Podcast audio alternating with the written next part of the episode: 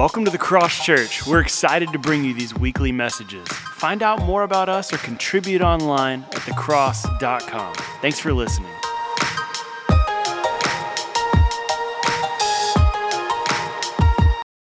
Hey, Faith family and friends, this is Pastor Chris, and it's the second week of our message series entitled I Love My Church. When we say I love my church, you got to remember we're not talking about that it's my church, like I didn't die for it, Jesus died for it. You didn't die for it, He died for it. So it's His church, but it's my church in the sense that God's called me to be a part of this local fellowship. And I pray wherever you are, maybe you're around the corner or you're around the world, uh, that you feel like, hey, we can be your, your faith family. I would encourage you, though, wherever you are, find a place that physically you can plug into. Uh, this is such a great supplement, what we do online, but it's never a substitute for just the manifest presence of God this supernatural body that we call the church.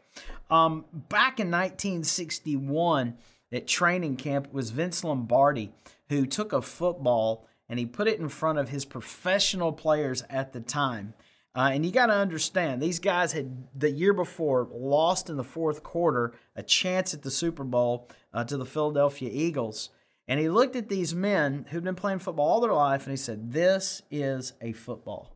Now, why do I say that to you? Well, this message is, is somewhat a reheat of a message I preached about 18 months ago, whenever uh, it was in January of 2021. Uh, we were kind of coming out of COVID, and our faith family was about a thousand less people in attendance than is there today. And I'm telling you, God has done some amazing things in these last 18 months. And the reality is this I believe the reason he's done some great things is because we have put into practice what God's word teaches us about what the church is. You know, I have one uh, point to drive home with you today because, and I've been using this phrase a lot for a, a while now. And I, I think it's one of these phrases that I'm going to be saying even, even more in the days ahead. Because if it's ever been important that we, the people of God, understand what the church is, it's now. In fact, the word church actually comes from this, this Greek word, ekklesia, which means the called out ones. God, whenever He calls you into a relationship with Himself through Christ Jesus, He's called you out, and now you are a member of what is called the church or the called out ones. And in the culture in which we live, the thing I want to just drive home with you over and over is simply this a divided world needs a united church. A divided world needs a united church. In fact, say it with me a divided world needs a united church. And so, what does it mean to be the church? What, how is that expressed? Uh, we've got two passages we're going to look at today. Uh, you could go with me to Matthew chapter 16, verse 18. Then we're going to flip over to Acts chapter 2. We're going to look at verses 42 through 47. Andy Stanley, great pastor, really good leader said this Jesus is the hope of the world, and the local church is the vehicle of expressing that hope to the world. Jesus is the hope of the world, and the local church is the vehicle by which that hope is expressed to the world. We live in times when people are desperate for hope.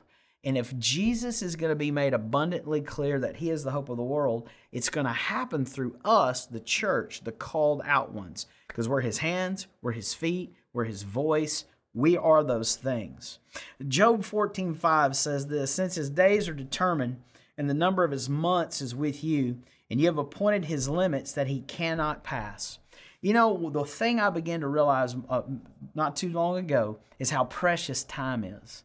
It's the one thing you can't make more of. It's the one thing you can't get back. Oh, you can make money. Man, you can make a name. You can make all these things, but you cannot make more time. And I remember as a 14 year old child, whenever God called me into the ministry, I, I, just knew then that God was calling me to give my life to the local church. Why? Because Jesus gave his life for the local church. And it just seemed fitting that if I was going to have a life that was going to eventually somehow have any kind of impact on eternity, my life needed to be connected to the local church. Now, obviously, I'm a pastor. It looks maybe a little different for some of you, although it's not different for you because you're one of the called out ones and you've got to understand what that looks like for you. You see, um, a couple things I want to drive home with you today. First is in, in Matthew 16, 18. Notice what it says that it says. Jesus is with his disciples And he's asking this question Who do men say that I am? And they give all these different answers. You're Elijah, you're one of the prophets. And, and then he asks this question Who do you say that I am? And it was Simon Peter, one of his disciples, who identified and said, You are the Christ, the Son of the living God. And it's in Matthew 16, 18 that Jesus gives an affirmation and he tells us something. So, the first time in the New Testament we see this word, the word ecclesia or the word church, actually used in print. And he says this I tell you, you are Peter, and on this rock I will build my church, and the gates of hell shall not prevail against it. You see, a divided world needs a united church. Say it with me. A divided world needs a united church. So write this down. Understand the dynamics. Understand the dynamics of what God is doing in the world through His church. First thing I would tell you is this it's a people, not a place. You know, I grew up going to church. Maybe many of you grew up going to church. In fact, my Mimi, I'll never forget it, when I was a little big boy, she taught me this little, uh, little rhyme. She said, There's the church, and there's the steeple. Open the door, and there's the people. The church is really not a place, the church is a people. In fact, I grew up um, kind of with a segmented understanding of the world. I kind of had my world over here, and I kind of had the church over here. And so what would happen is this we would go to church. So I would kind of leave the world and I would sort of go to the church. And so in my mind, right, just like I took karate lessons and piano lessons and just like I, had, you know, played uh, sports and this kind of thing, I left my life and I went to the church. It was kind of like another lesson. It was another part of my schedule. It's something I did. It was an hour or so in my life, usually in my case, about three or four hours a week. Why do I tell you that?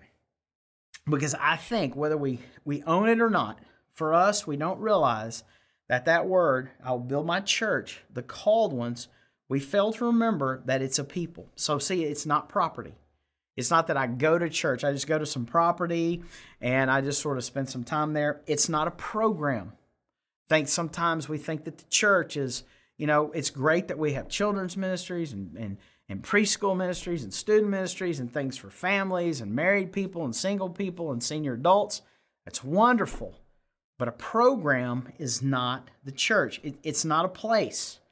It's not a place. It's not just this place that I go and it's just familiar and I see a bunch of familiar people and I have the same old conversations. No, the church, the people represent the hope of the world.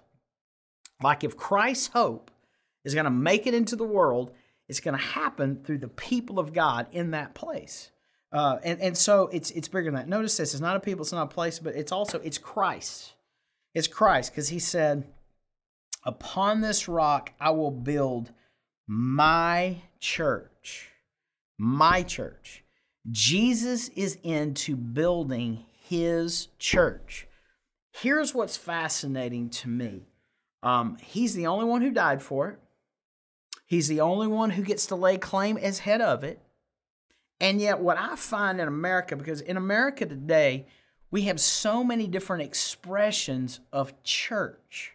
In fact, whatever wherever you grew up or whatever you came out of, you kind of bring that baggage with you, good or bad, into the local context of the church. This church, for instance.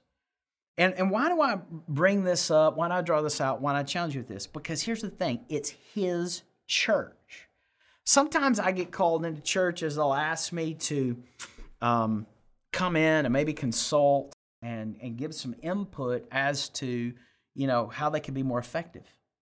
And uh, so people will say, hey, you know, you know, hey, pastor, you know, what do we need to do? How do we need to do this? The, one of the very first things I do is I look at how they're structured.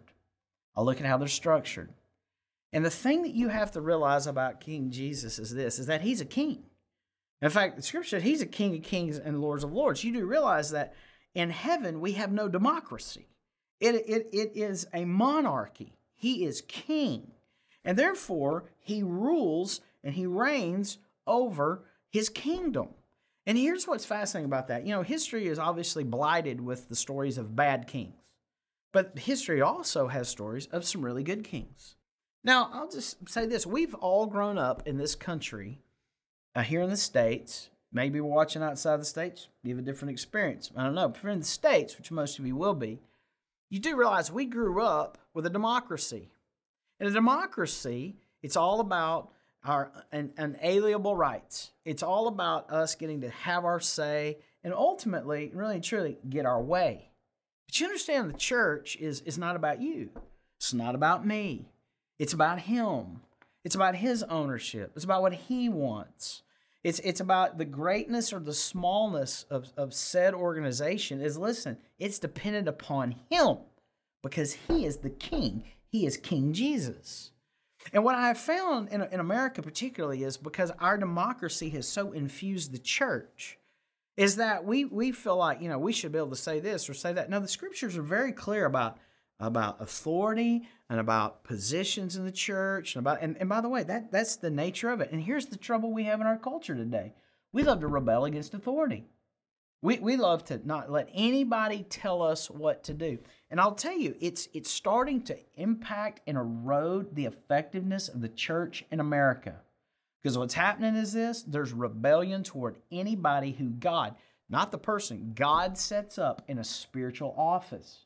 So I say that to you because if we're gonna if we're gonna be people who are called out, we're gonna be a part of, of the church, then we gotta do it God we gotta do it his way. And we gotta be reminded it's his. He owns it. He establishes it how it should run. We should never create anything that will be a barrier to the biblical basis by which Christ has set up his church. You see, the divided world needs united church. Say with me. The divided world needs united church. Notice this next thing. It's expanding. Because he says this I will build my church. Jesus is building his church. Jesus builds, it's expanding. Even in a world where we find and hear all these statistics all the time how bad Christianity's doing in the culture and how fewer people are now a part of faith, it's amazing to me that you find pockets of vibrancy in the in the kingdom of Christ. I'll simply say this: um, what God has done in this church in the last 18 months has been nothing short of His miraculous, supernatural hand of favor upon us. And I say, praise the Lord, because Jesus has done it. No doubt about it. Um, J- Jesus said these words in John 15, 2. Every branch in me that does not bear fruit, he takes away. Every branch that bears fruit, he prunes, that it may bear more fruit. There are going to be times whenever God will prune the branch so it can produce more. I believe we've experienced that in our day and our time. And I'm so grateful for that. And I'll say this you may have to do it in the future as well. You have to always prune so it can grow back stronger. It can grow back more vibrant. But here's the key if Jesus is building a church, there is growth. Like there's some folks I think that in, in the church world who have um, kind of made it a, a deal that you know we're small or we don't grow very much or and I'm going, hey, it's not about the size of the church, but it is that there is growth, both objective. Like if you plant a crop, you know, one year you may have a bumper crop. You got so much food, you don't even know you don't have enough barns to store it in. Maybe some years you you produce a crop and man, all you get's a bushel. But here's what you produced. You produced something. And I would say this, it's imperative in churches that there's some sort of objective, tangible growth, but then there's also subjective growth. There's the stories of transformation, there's the deepening. In fact, you're going to hear about some of those here later in this message. There's a fourth thing, and I want you to notice this. It says this about Christ Church. These are these are the dynamics of the church that he's doing. It, it's not about it's about people, not a place. It's Christ. It's expanding. But notice this: it's offensive. It says, "And the gates of hell will not prevail." Like all that, you understand that the enemy, the devil, has been given some authority at this moment in history to be able, right, to set up his kingdom, if you will, in this world. But he's a defeated foe. He's to lose. And in the meantime, here's what should happen the church is supposed to bust up those strongholds. The church is supposed to be an offensive force in this world for good. J.R. Tolkien said like this There's some good in this world, and it's worth fighting for. The first church ran to darkness, the first church ran to help, the first church went toward danger for the cause in the name of Jesus. And the church in our day, I'm just telling you, church, I'm talking to you, called out ones. We have to be on the front lines with these things as well. You see, a divided world needs a united church. And so let me ask this question What makes a church? So here are the dynamics of what Christ is doing, but what are the marks of a church? Because it seems to me that if we're not careful, we'll just sort of make a church whatever we want. In fact, I would tell you this that Christ has a church that has a mission. Uh, now, think about that. Jesus constitutes the church, and that church has a mission. But I see in our world today something very dangerous that's happening.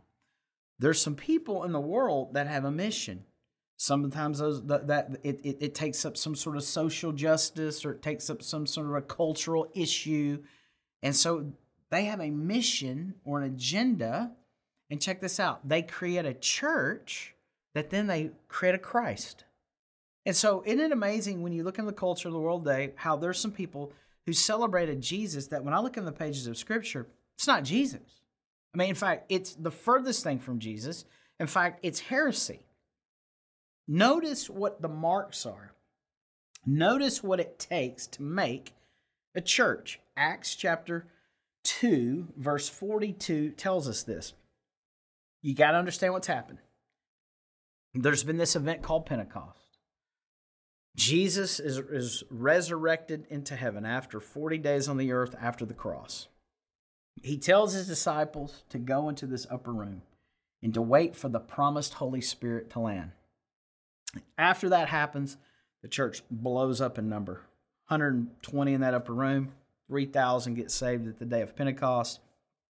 This now becomes a movement across Jerusalem, the known Roman world, and ultimately to the ends of the earth. And here's what it says about the dynamics and the marks of a church in that early day. It says, And they devoted themselves, that's all these disciples or these Christians, to the apostles' teaching and the fellowship, to the breaking of bread and to the prayers. And all came upon every soul, done through all the apostles. And all who believed were together and had all things in common. And they were selling their possessions and belongings and distributing the proceeds to all as any had need. And day by day, attending the temple together and breaking bread in their homes, they received their food with glad and sincere hearts, praising God and having favor with all people. And look at what happens. As a result of these people just living in community with one another, look what happens. And the Lord added to their number day by day those who were being saved. Like this was such an irresistible community of, of, of, of the early church that people wanted in on that. And guess what? God is the one who made the additions. I see five marks of a true church, and we, for a long time in our faith family, have held these up um, as marks of a, of, a, of a church and also marks of a disciple. Because here's the thing when you become a Christian, you also become a disciple. The word disciple uh, means learner, right? It, it, it can mean protege, it can mean apprentice, it can mean all kinds of things. So it's important that as people of the cross church, we understand the target we're all trying to achieve. So I'm going to give you this definition, okay? Disciples of the of Jesus Christ at the cross church are those who believe the gospel, gather for worship, grow in a group, give to what matters, and go change the world. So notice with me in this text these five marks. The first of these marks that is so important for disciples is simply this we gather for worship. It says right here, verse 46 they, day by day, attended the temple together and breaking bread in homes. You're going to notice there were two strategic places that these early disciples met. They met in the temple. See, you got to realize these, these these who were Jews converted to Christianity, they they weren't planning on like breaking out and starting something separate from Judaism. They actually saw Jesus as the completion of Judaism because he was the promised Messiah. That's why the nation of Israel today still is blinded to the darkness that they're in because they've not acknowledged Christ as their Messiah. And, and so these thought, hey, this is just going to be the fulfillment of our faith. We're going to keep moving on in this. So they started by going to the temple and they worshiped there together. See, there's, there's something powerful about corporate worship. Um, and Psalms 22 3 says this Yet you are holy, enshrined on the praises of Israel. You do realize that, that you and I have to be a part of corporate worship.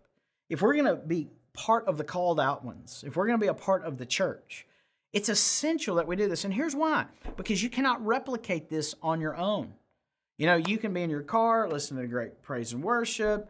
Man, you can even have a couple of friends. But whenever we gather, and so as we gather on the weekends, and we have hundreds of people gathered in rooms, there, there's there's something beautiful about first and foremost that this is the manifold wisdom. This is what the body of Christ looks like. It's all these ages, it's all these races, and it's, and it's both genders.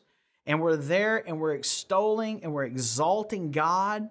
And it's, it's, a, it's a foretaste of what heaven is going to be like. In fact, Hebrews 10 25 says this let us not give up meeting together as some are in the habit of doing, but let us encourage one another, and all the more as you see the day approaching. what is that day? The day of Christ's imminent return. In church, I just can't help but believe that perhaps some of us are going to be that generation that never tastes death because he's going to return.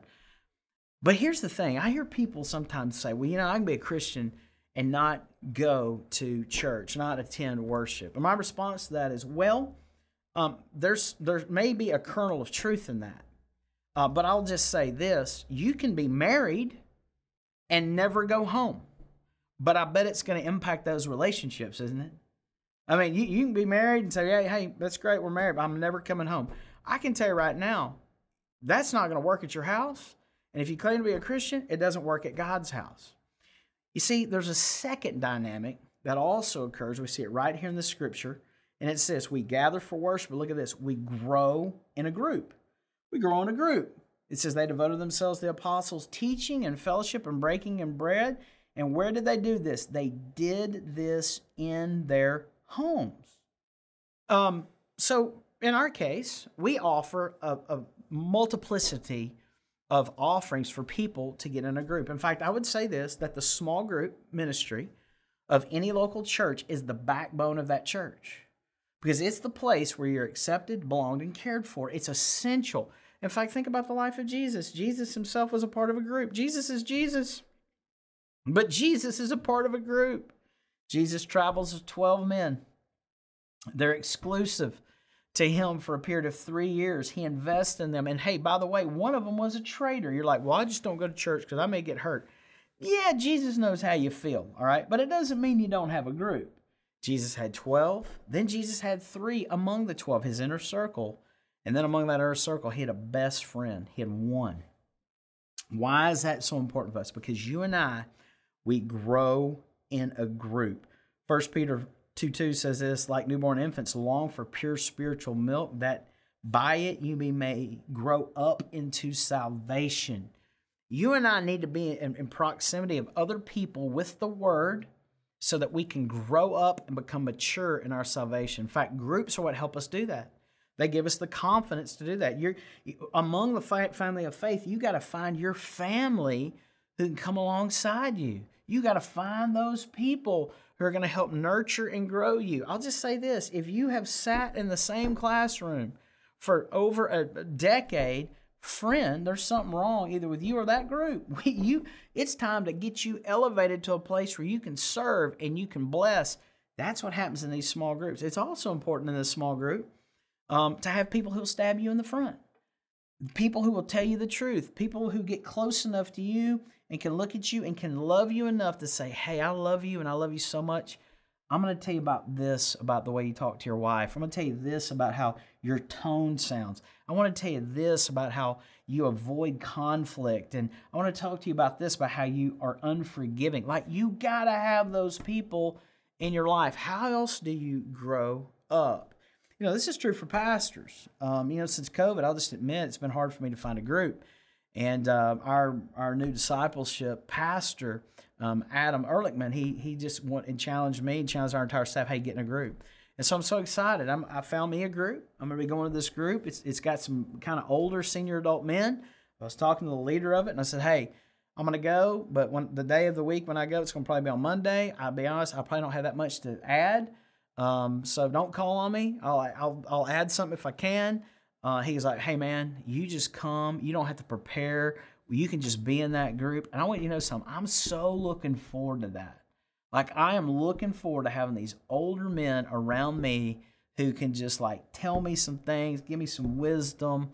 Uh, man, who hopefully I can encourage too. But I'm just being honest. I personally am looking so forward just being around those guys. It's gonna be it's gonna be awesome. And you need that. Jesus did that. You need that. I need that. We all need that. Notice this. It also we we also not only do we gather for worship, we grow in a group, we give to what matters. Because it says this in this text, and they had all things in common, and they were selling their possessions and belongings and distributing the proceeds to all as any had need. Um, you got to realize something. Whenever people in this first century became Christians, here here's what's amazing. Um, they were truly making a, a completely altered way of life. In fact, many of them lost family. Many of them lost spouses. It's thought that the Apostle Paul was probably married, and whenever he turned to Christianity, his wife probably left him. I mean, th- this this was this was a total reorientation of life. Whenever you follow Jesus, it's kind of like Muslim families today. When a Muslim uh, leaves their faith and turns to Christ, they get banished, blackballed from their families. And and how did they make up this difference? People took care of them. You know, you and I should be the most generous people on the planet. You and I, eh, eh, the Bible even says this, you know, do good to all men, but especially those who belong to the household of faith. We should take care of one another. So, one of the things we see is that we give to what matters. How do we do it? With our time and our talent and our treasure. You know, so with our time, the one thing we can't get back, one thing we can't make more of, we invest it in the kingdom. Our talent, those things God blessed us with, and our treasure, yes, our dollars, our money, we invest in kingdom purposes and we invest in the people of God, uh, and then we take care of the world as well. There's a fourth uh, dynamic, and it's this that we go change the world. That we go change the world. Uh, because it says this in verse 47 having favor with all people. Uh, it says, God added to their number daily those who are being saved. And here's what I would say about that why would people not want to be a part of that? This was a compelling group of people. This was a group of people that, I mean, they were eating together, they were praying together, they were taking care of one another. Who wouldn't want to be a part of that? It's infectious, it's contagious. And I would say this that if you and I are, are living out as disciples these, these principles, let me tell you something God will multiply, God will bring people who are desperate for what we have, right, to this place and into his kingdom. And that is what it is all about. Because there's the last thing, the last characteristic that all of this centers on, and it's the gospel.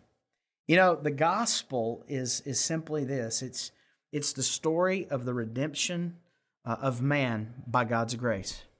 It means this that Jesus comes to earth, lives a perfect life, dies on the cross for my sin and your sin, and then he, uh, he resurrects from the grave, proving that he is in, in fact God and then guess what? Now then, I have the opportunity to enter into a relationship with him whereby he takes the penalty of my sin. He takes away my shame and my guilt. And he allows me to have a relationship with him here and hereafter. And it's not just that. That gospel story applies to every facet of life. It applies to how you parent. It applies to how you are married. It applies to how you handle yourself at the workplace. How does God redeem these situations? How does He make you a better parent? You and I want to be gospel fluent people, that we see the gospel in all that we do. You see, Jesus is building his church in our day and time. And I don't know about you, I want to be about building the right thing. I don't want to just build a thing, I want to build the right thing. I want to be a part of what he is building. And so perhaps you have never trusted Christ as your Savior. Please reach out to us. We'd love to help get you connected to Christ. And, and if you say, hey, I'm looking for a church, please reach out to us. We would love for you to be a part of this faith family, or if you're elsewhere, we would get you connected where that may be. Thank you so much for tuning in this week, and I hope you'll join us next week as we continue in our series, I Love My Church. God bless you.